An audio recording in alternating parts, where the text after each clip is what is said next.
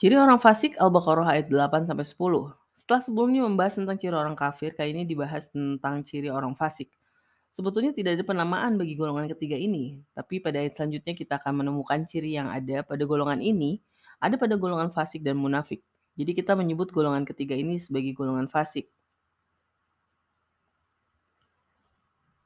Orang fasik adalah orang yang masih bimbang memilih, berada di persimpangan jalan, belajar dan bekerja di dua tempat. Mereka bersekolah dan bekerja di perusahaan Allah, tapi juga bersekolah dan bekerja di perusahaan setan. Maksudnya adalah mereka mempelajari kebenaran, tapi juga mempelajari keburukan, dan mengamalkan kebaikan sembari mengamalkan keburukan. Walaupun begitu, di depan orang beriman, mereka mengaku sebagai orang beriman dengan Allah dan dengan hari akhir. Orang beriman tentu saja menyambut siapa pun yang mengaku beriman.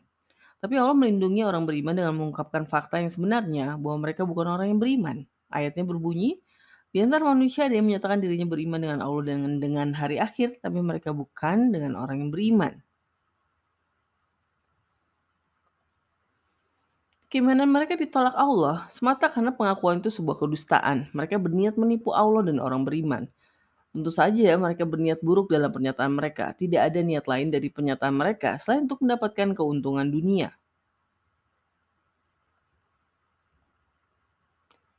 Mereka hanya menipu diri sendiri, tapi mereka tidak menyadari kalau mereka menipu diri sendiri. Apa maksud dari menipu diri sendiri? Menipu diri sendiri adalah suatu kondisi mental di mana biasanya seseorang yang tidak mampu mengatasi suatu keadaan malah memanipulasi keadaan dengan menyatakan situasi yang terjadi tidak seperti faktanya. Sungguh luar biasa Al-Quran yang diturunkan 1400 tahun yang lalu ternyata membahas kondisi mental yang baru ramai dibahas para psikolog dan psikiater di zaman ini. Mereka salah menilai keimanan diri sendiri, padahal di mata Allah mereka tidak beriman. Pada akhirnya mereka merasa dirinya telah beriman dan termasuk golongan beriman, padahal tidak begitu dari sudut pandang Allah. Jadi niat awal mereka menipu orang beriman malah berbalik menjadi bumerang bagi diri mereka sendiri. Mereka tertipu omongan mereka sendiri, merasa diri telah menjadi orang beriman. Dalam hati mereka ada penyakit dan Allah menambahkan penyakit dalam hati mereka. Jadi apa itu penyakit hati? Penyakit hati adalah suatu kondisi mental seseorang yang terganggu. Mereka tidak berniat memperbaiki diri dengan beriman, karena keimanan bisa menyembuhkan penyakit hati seseorang. Maka Allah akan menambahkan penyakit dalam hati mereka karena niat buruk mereka yang hendak menipu Allah dan orang beriman.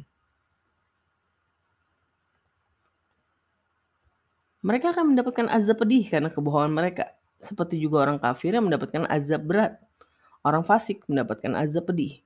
Apa bedanya azab pedih dan berat? Walaupun seakan berbeda, tapi pada dasarnya kedua azab ini sama saja.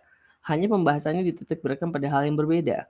Pada azab berat, penekanannya ada pada bebannya, sedangkan pada azab pedih, penekanannya pada rasanya. Sekian pembahasan tentang ayat 8 sampai 10 surat Al-Baqarah yang membahas tentang ciri utama orang fasik. Terima kasih sudah menyimak, tunggu konten kami selanjutnya.